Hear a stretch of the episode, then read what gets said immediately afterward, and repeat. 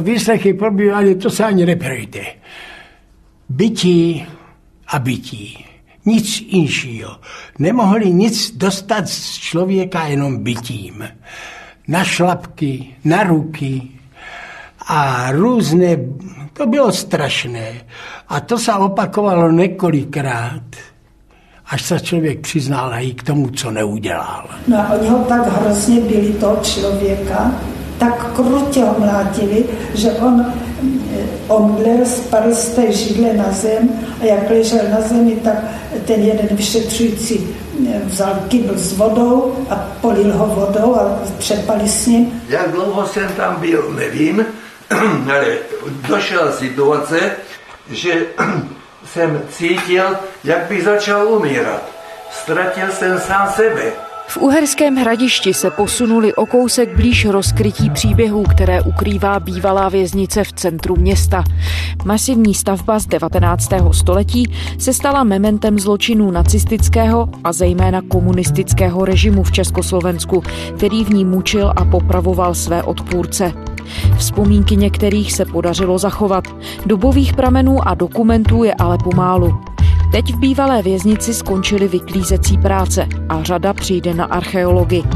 Nakolik může oživení objektu pomoct jeho východní Moravě vyrovnat se s vlastní historií? Je čtvrtek 20. srpna, tady je Lenka Kabrhelová a Vinohradská 12, spravodajský podcast Českého rozhlasu. Pavel Portl, historik Slováckého muzea v Uherském hradišti. Dobrý den. Dobrý den. Můžeme popsat, kde stojíme? Tak momentálně se nacházíme v bývalé zahradě Uhersko-hradišské věznice. Přímo před námi je trakt samovazeb, který tak jako vybíhá do té zahrady. Ta zahrada původně byla daleko větší, zasahovala až na dnešní autobusové nádraží. A ten trakt samovazeb to je místo, kde by v budoucnu mělo vzniknout muzeum totalit nebo památník totality. No, pojďme to trochu popsat, jak to tady vypadá, aby si to lidé mohli představit. Je to obrovské. Myslím si, že eh, návštěvníci, kteří sem přijdou třeba v den otevřených dveří, tak tu představu úplně nezískají, protože se dostanou jenom do malé části. A ta věznice, když byla postavená na konci 19. století, tak byla projektována pro 240 vězňů a vzniklo zde 87 cel, z toho 39 bylo právě těch samovazeb. A kdo tady v úvodu byl vlastně vězněn? K čemu ta věznice sloužila? By tady nějaké speciální případy? Byla to věznice krajského soudu, takže zde byli takový ti běžní kriminální zločinci, řekněme vězni. A potom tady za druhé světové války tady vyslýchalo gestapo, je to tak? Zpočátku ne, zpočátku gestapo mělo sídlo jinde v budově mateřské školy, ale zhruba od roku 1940, když těch zatčených začalo přibývat, tak se přestěhovalo sem. A za tu dobu věznicí prošlo přibližně 12 tisíc osob, což je poměrně velké číslo, ale ono to bylo dáno tím, že věznice tehdy fungovala jako takzvaná zajišťovací vazba. Mm-hmm. To mhm. znamená, že četníci zatčené sem přivedli, oni zde strávili několik dnů, maximálně týdnu a potom je převáželi do dalších věznic, většinou do Brna nebo přímo do koncentračních táborů. Co se dělo po válce? Mimořádný lidový soud zasedal v Redutě. Mm-hmm. Ve věznici se popravovalo. Bylo to vůbec poprvé, kdy se v tom objektu popravovalo během druhé světové války, ne. Bylo zde popraveno respektive tím mimořádným lidovým soudem bylo odsouzeno 46 osob k trestu smrti a zřejmě ta většina z nich se vykonávala tady na vnitřním dvoře. Některé byly za přítomnosti veřejnosti, podle dobového tisku za velkého zájmu. Pak přišel převrat rok 1948 a na tomhle místě začala operovat hlavně státní tajná bezpečnost? Bylo to podobné jako za druhé světové války státní bezpečnost, respektive krajské velitelství státní bezpečnosti sídlilo v jiném objektu, je to budova dnešní Franklovky, což je dům postavený původně v roce 1920 pro společnost Frankl a spol, což byla výroba lihovin. Tam bylo vyšetřovací oddělení, vyšetřovali v podkroví, to víme, a v přízemí a možná i ve sklepech byly cely. Ale zase tím, jak těch zatčených přibývalo, tak se státní bezpečnost musela přestěhovat sem a oni totiž navíc neměli auto, takže ty zatčené často vodili v poutech přes město, což samozřejmě budilo negativní pozornost a proto se státní bezpečnost přestěhovala a zabrala část věznice především těch samovazeb. Měl tenhle region nějaké specifické předpoklady k tomu, že tady potom byli vězněni političtí vězni a lidé pro následování komunistickým režimem? Ono to bylo tím, že to byla věznice krajského soudu, to znamená, že to byla ta největší tady v okolí. Vlastně už v době stavby na konci 19. století to byla šestá největší věznice krajských soudů v českých zemích. Větší byla jenom v Praze, v Olomouci, v Brně, v Litoměřicích a v Opavě. Tady ten region je velmi religiozní, takže zde bylo velké množství lidí věřících a v Uherském hradišti třeba proběhl největší soudní proces s členy Orla vůbec v celém Československu. Jednoty Orla Československého jsou organizacemi křesťanského sebevědomí v národě. Jejich úkoly dobře lze srovnati s působením svatého Václava v národě. Navíc v blízkosti v okolí Zlínska a potom dál na Valašsku operovala největší protikomunistická odbojová skupina Světlana. Ruda byl jako vlastně vedený jako vůbec celé té Světlany. Ten, ten byl domnácený, toho nosivali. Potom na vycházku, já jsem to neviděla, jenom ty, co mohli chodit tak po chodbách nebo někde, tak říká, že prostě radlo přenášeli aby aspoň na ten vzduch na to, když byla vycházka tam. Takže odsud se vlastně stahovali potom ti vězni sem a bylo to právě těch pět příslušníků nebo členů té skupiny, kteří tady potom byli popraveni v 50. letech. A to už víme přesně tedy, kde se popravovalo no, a kde přesně, jsou kde se popravovalo po druhé světové válce, znáti retribuční vězni, a místo, kde se popravil v 50. letech, máme označeno panem Janku. Já jsem říkal, no tak to mám spočítaný. Však mám tady to špagátu, jsem se bál, tady to mám kde si napsaný. Že nedali mi ten špagát, byl jsem odsouzen na 20 roků těžkého vězení, byl jsem pod zvláštním dozorem a byl jsem na celé smrti půl roku. Ale nenašla se žádná dokumentace. U té poválečné to bylo jednodušší, protože máme dochovánu jednu fotku, kde je zachycená přímo ta poprava, takže tam to můžeme bezpečně určit ale připravuje se jeden z těch průzkumů, a to má být právě archeologických, kterého se očekává v tom ideálním případě, že odkryje tu patu toho popraviště. Tak můžeme popsat, kde jsme teď, tady, kam jdeme? Rovná jsme obešli ten trakt samovazeb a takovým průchodem vyjdeme na vnitřní dvůr, což bylo místo, kde se popravovalo, kde se popravovalo jak po druhé světové válce, tak po roce 1948. Můžeme říct, za jaké činy se popravovalo? Tak po roce 1948 to byla spolupráce s nacistickým režimem, takže to byli váleční zločinci a kolaboranti. No a po roce 1948 byli vězni souzeni na základě zákona číslo 231 48, což byl zákon na ochranu Lidové republiky nebo Lidově demokratické republiky. A odsuzují se za to, Všichni podle paragrafu 1 odstavec 3 zákona číslo 231 z roku 48 sbírky se zřetelem na ustanovení. Ten měl 43 paragrafů a hned ten první byla vlastně zrada. Což byl paragraf, za který se často dostávaly právě ty tresty smrti nebo opravdu jako vysoké tresty v rozmezí 25 a 20 let. Byla jsem u toho soudu a když bratrovi přečetli to obvinění a ptali se ho, cítíte se vinen? A on se poklonil a říká, vážený pane předsedo, vážení přísedící, vážený pane doktore a vážení přítomní, necítím. V té první řadě seděl nějaký estébák z hradiště, ten vyskočil, vzal ten papír, který tam měl, to obvinění a říká mu, tady to máte černé na bílém, podepsal jste to.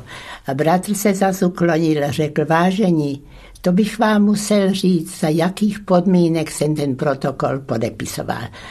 Já jsem myslela, že on vyskočí z té řady a že ho zlinčuje. A jak jste říkala, tak tedy to často byli lidé, kteří byli součástí nějakých buď odbojových organizací, nebo byli aktivní v katolické církvi? Ano, byli to lidé, kteří buď byli v rámci nějakých odbojových skupin, jako byla už ta zmiňovaná Světlana nebo Hory Hostýnské. Případně to samozřejmě byli lidé združení v rámci určité skupiny, třeba právě katolíci, ale také to byli jednotlivci, kteří se dostali k soudu, byli včleněni do nějakého procesu s lidmi, které třeba předtím vůbec neviděli, vůbec je neznali. A tady se tady popravovalo? Tady se popravovalo. Takže podle dobové fotografie pod třetím oknem zhruba někde tady stálo to popraviště po roce 1945. Máme fotografii, na které je popraven Rudolf Krause, což byl řidič služebný gestapa v Uherském hradišti. Popravovalo se tehdy na klasické šibenici, tedy s tím ráhnem nebo s tou horní kladkou, s tím, že odsouzenému dali oprátku kolem krku a volným pádem on si zlomil vás. V 50. letech to bylo jiné.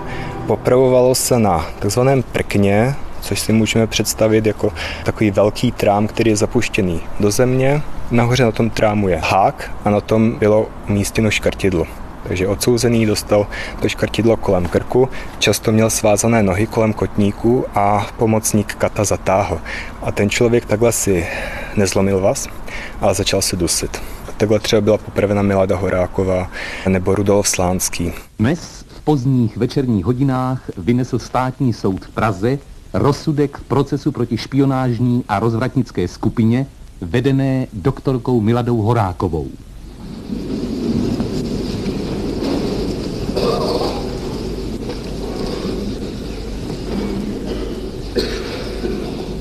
Zahajují přerušené hlavní přelíčení.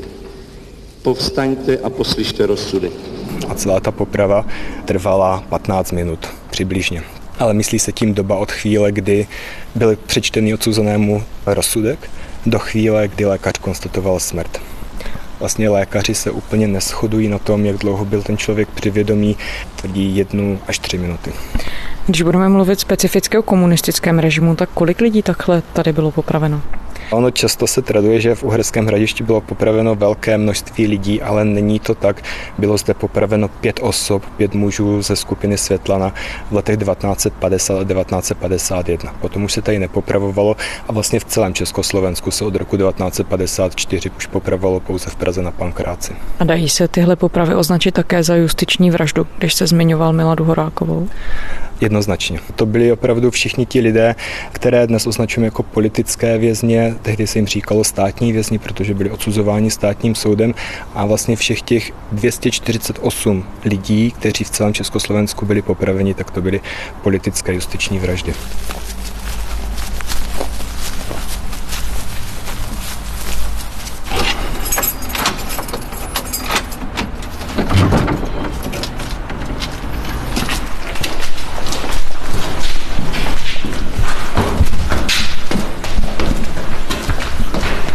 A tohle byly výslechové cely? To nevím, jestli byly výslechové, ale pravděpodobně ne. Tohle byly běžné cely, hromadné, společné. Ty výslechové cely byly zřejmě někde dole, protože pamětníci vzpomínají, že vždycky hodili po schodech dolů, ale pro ně je těžké to identifikovat, protože měli vždycky zakryté oči zavázané. Mm-hmm.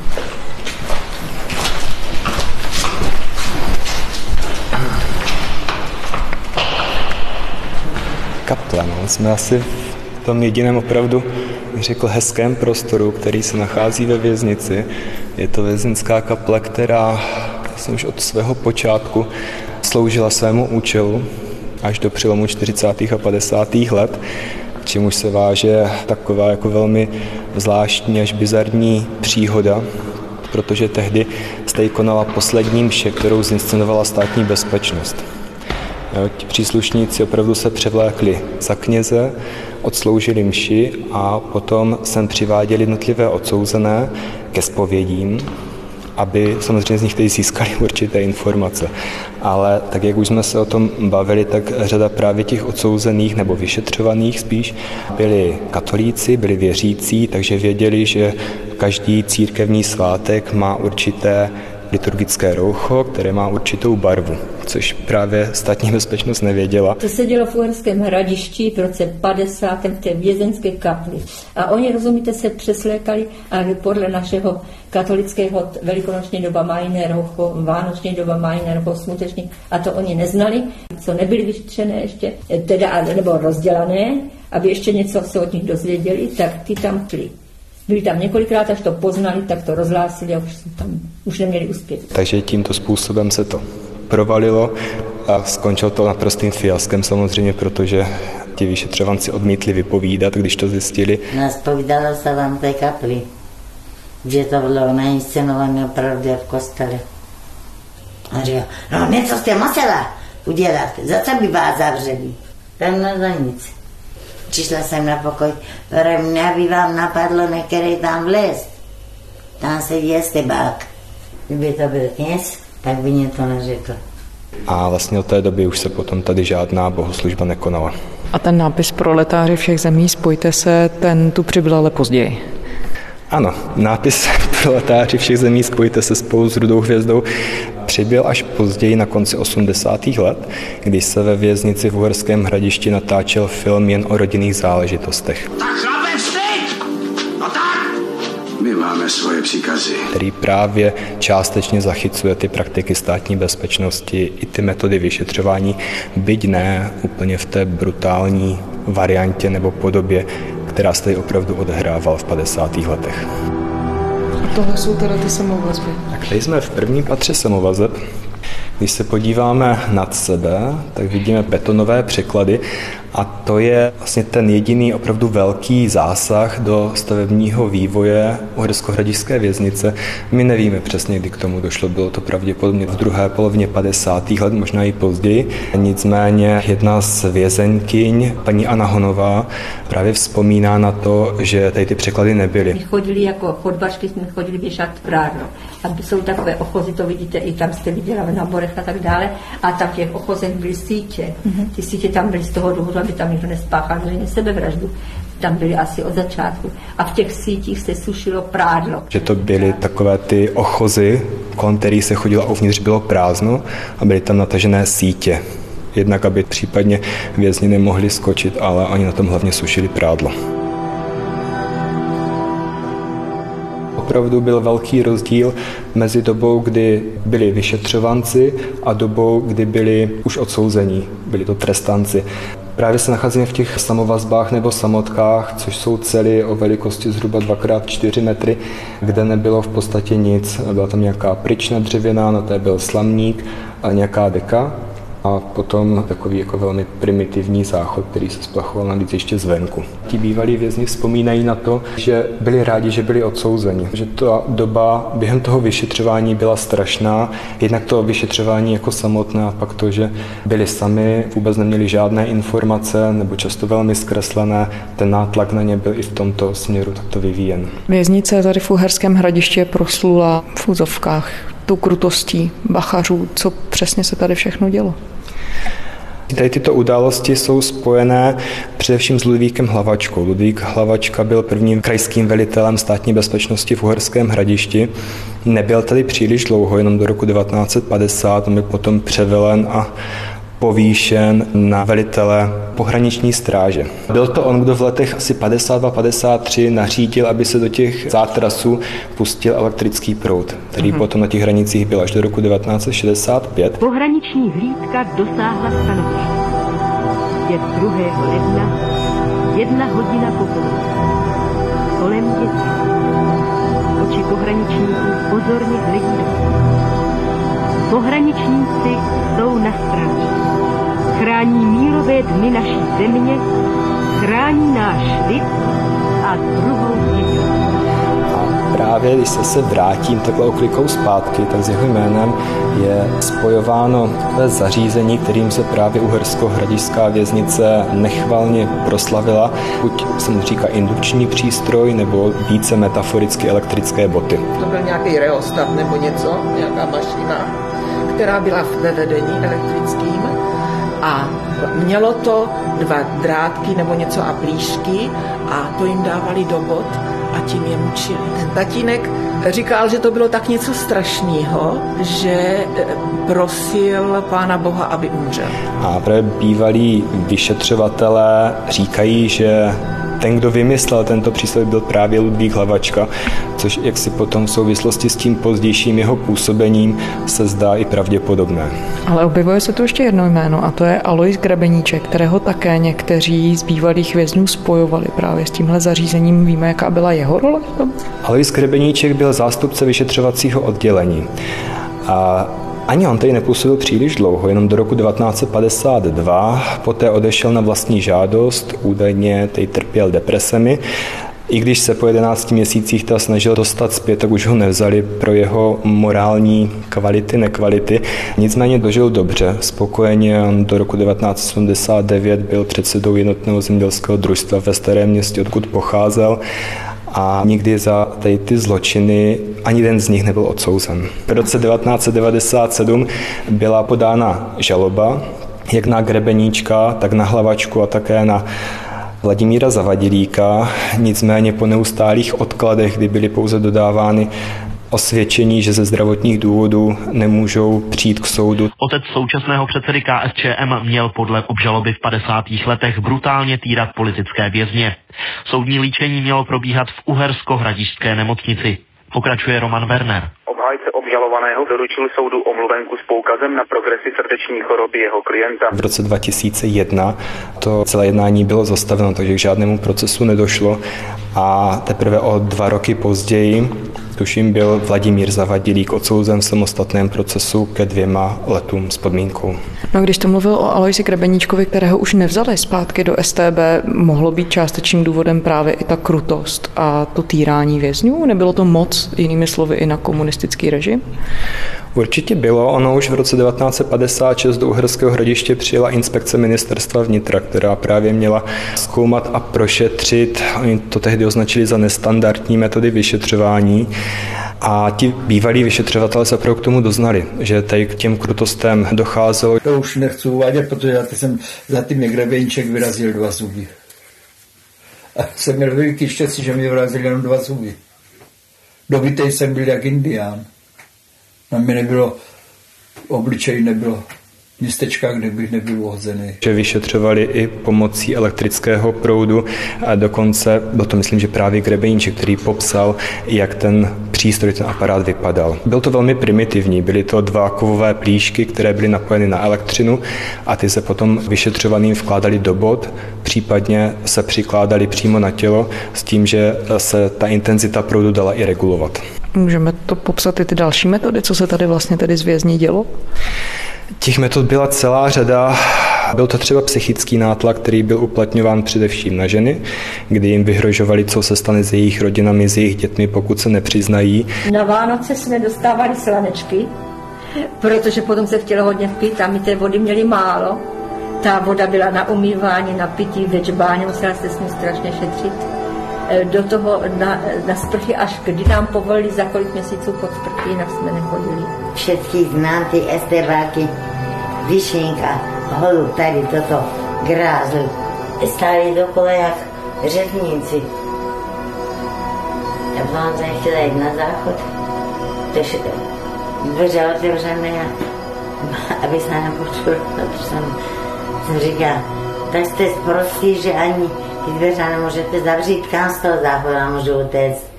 A pak samozřejmě fyzické násilí, ať už to byly insultace, facky, kopance, používali různé předměty k tomu, aby je byly. Klidně židle, kovové tyči, gumové hadice a tak dál. Naraz se otevřeli dveře a vynášeli na nosítkách, takové nosítka, nevím, jestli jste je viděli, ty staré nosítka byly plátno a dvě to. Jo, čili na tom muže dospělého, nahého, bezvědomí a dobitého od hlavy až špatně. Sama modrofialová rana. Já jsem stál bezprostředně u toho, poněže vynášeli zrovna. Já hrůzou jsem ustanul, že a mě spoluvězeň řekl, všimni si toho, co otevřel ty dveře. Jo, tak jsem si všiml a jsem udělal pár kroků dál a říkal, to je krepeníček. No a samozřejmě byly metody, jak urychlit doznání. Výslechy běžně trvaly několik hodin, často se odehrávaly v noci, ale pokud tedy vyšetřovaný opravdu odolával, tak se přistoupilo k takzvanému přerušovanému výslechu, který trval několik dnů.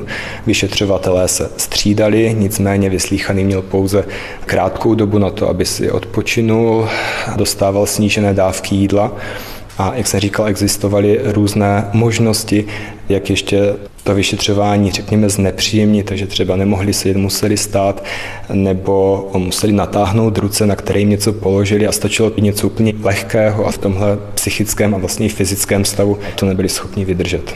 A podařilo se vám někdy najít odpověď na to, proč právě tady se to dělo? Jestli tady speciálně z nějakého důvodu měli pocit bachaři, že takové chování, že je to povolené? Přímě řečeno, nemyslím si, že by to bylo nějaké specifikum. Možná to specifikum bylo právě v osobnosti Ludvíka Hlavačky, pokud opravdu byl tím mužem, který miloval elektřinu a tímto způsobem zavedl tuto metodu vyšetřování v Uherském hradišti. Nicméně Tady tyto metody, třeba to bytí, fyzické týrání, byly běžné všude jinde, nejenom v Uherském hradišti. Ale asi do velké míry to tedy záviselo na osobnosti nebo na přístupu toho konkrétního vyšetřovatele. Ono to spíš záviselo na velitelích a na tom, co potřebovali získat. Řekněme, čím větší byl proces, tím větší byla brutalita, tím větší bylo i to násilí. A jaké dostávali nejčastěji tresty potom?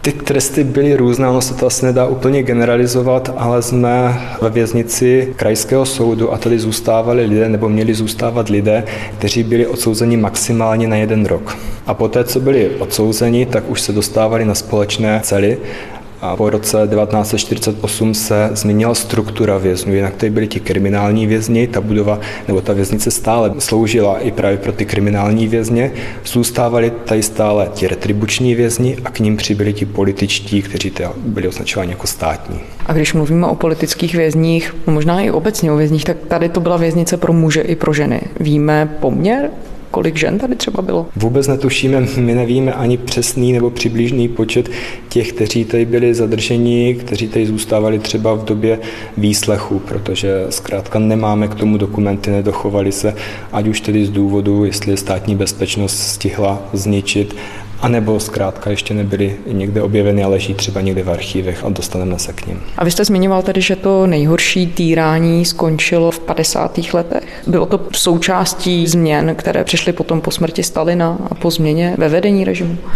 Ano, ono to bylo v první polovině 50. let.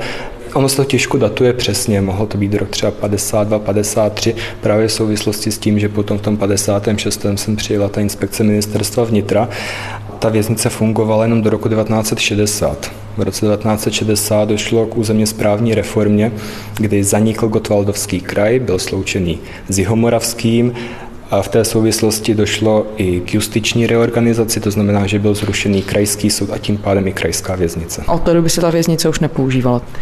Ta věznice se používala, ale ne v rámci toho svého původního účelu.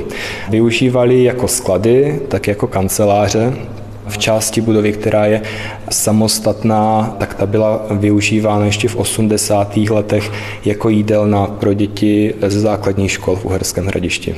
Když se vrátíme do dneška, tak teď tedy ten objekt má projít rekonstrukcí. Co všechno se tu má stát, jak se to má změnit a k čemu bude hlavně ten objekt sloužit? V podstatě už od počátku, kdy začala jednání o budoucím využití bývalé věznice, tak se vědělo, že tady bude nějaké muzeum nebo nějaký památník totality a to je právě ta část eh, samovazeb a kaple. A ta zbylá část, tam se dlouho, dlouho zvažovalo, byla provedena vyhledávací studie, která měla zjistit, které úřady nebo instituce by se nejlépe sem hodily a jako vítěz byl okresní soud, okresní prokuratura, probační služba. A vy, který jste sem chodil tolikrát, strávil jste tady tolik času, tak za vás jaké využití by vlastně bylo nejlepší, co se týče toho, aby tu zůstal nějaký odkaz toho a možnost se vyrovnat s tím, co se tu všechno dělo? Ono je poměrně obtížné využít tak velký objekt, který navíc, nechci říct, že v dezolátním stavu to určitě ne, Ono je to poměrně pevná stavba, byť má 120 let ale zrekonstruovat ji je velmi těžké. To bude trvat opravdu dlouho a navíc třeba řada institucí se sem ani nastěhovat nemůže kvůli nosnosti podlah. To byl třeba případ okresního archívu, což byla jedna z těch institucí, o které se uvažovalo, že by se mohla přestěhovat sem do věznice. Takže my jsme vlastně rádi, že tady vznikne aspoň to muzeum, které bude připomínat právě tu dobu, bude zaměřeno na 50. léta a měl by být právě takovým mementem toho, co se tady dělo. No, ono se hodně mluví o vyrovnání se s minulostí, které probíhá pochopitelně v celé České republice. Když byste se na to měl podívat regionálním specifikem, tak myslíte, že muzeum historické, které tady bude umístěné, může přispět k tomu, aby se Uherské hradiště vyrovnalo se svojí vlastní minulostí? Já věřím, že ano, že to je jeden z těch cílů, proč vlastně toto muzeum budujeme nebo připravujeme bude samozřejmě zaměřeno právě na tady ten region, na to, aby lidé sem přišli, aby si uvědomili, co se tady stalo a já si myslím, že obecně spousta hradišťáků bude ráda, když vůbec se s tou věznicí konečně něco udělá, protože je to opravdu místo, které v podstatě hyzdí to historické centrum. Pavel Portl, historik Slováckého muzea v Uherském hradišti. Děkujeme. Prosím, děkuji za pozvání. A to je ze čtvrteční Vinohradské 12 vše. Poslouchejte nás na serveru iRozhlas.cz, poslouchejte nás také v podcastových aplikacích. Pokud nás posloucháte rádi, šiřte slovo dál a ještě během celého dneška nás můžete podpořit v nominacích na cenu českého internetu Křišťálová lupa. Letos vyhlašuje poprvé kategorii Nejlepší podcast. Formulář najdete na stránkách Křišťálové lupy. Děkujeme, těšíme se zítra.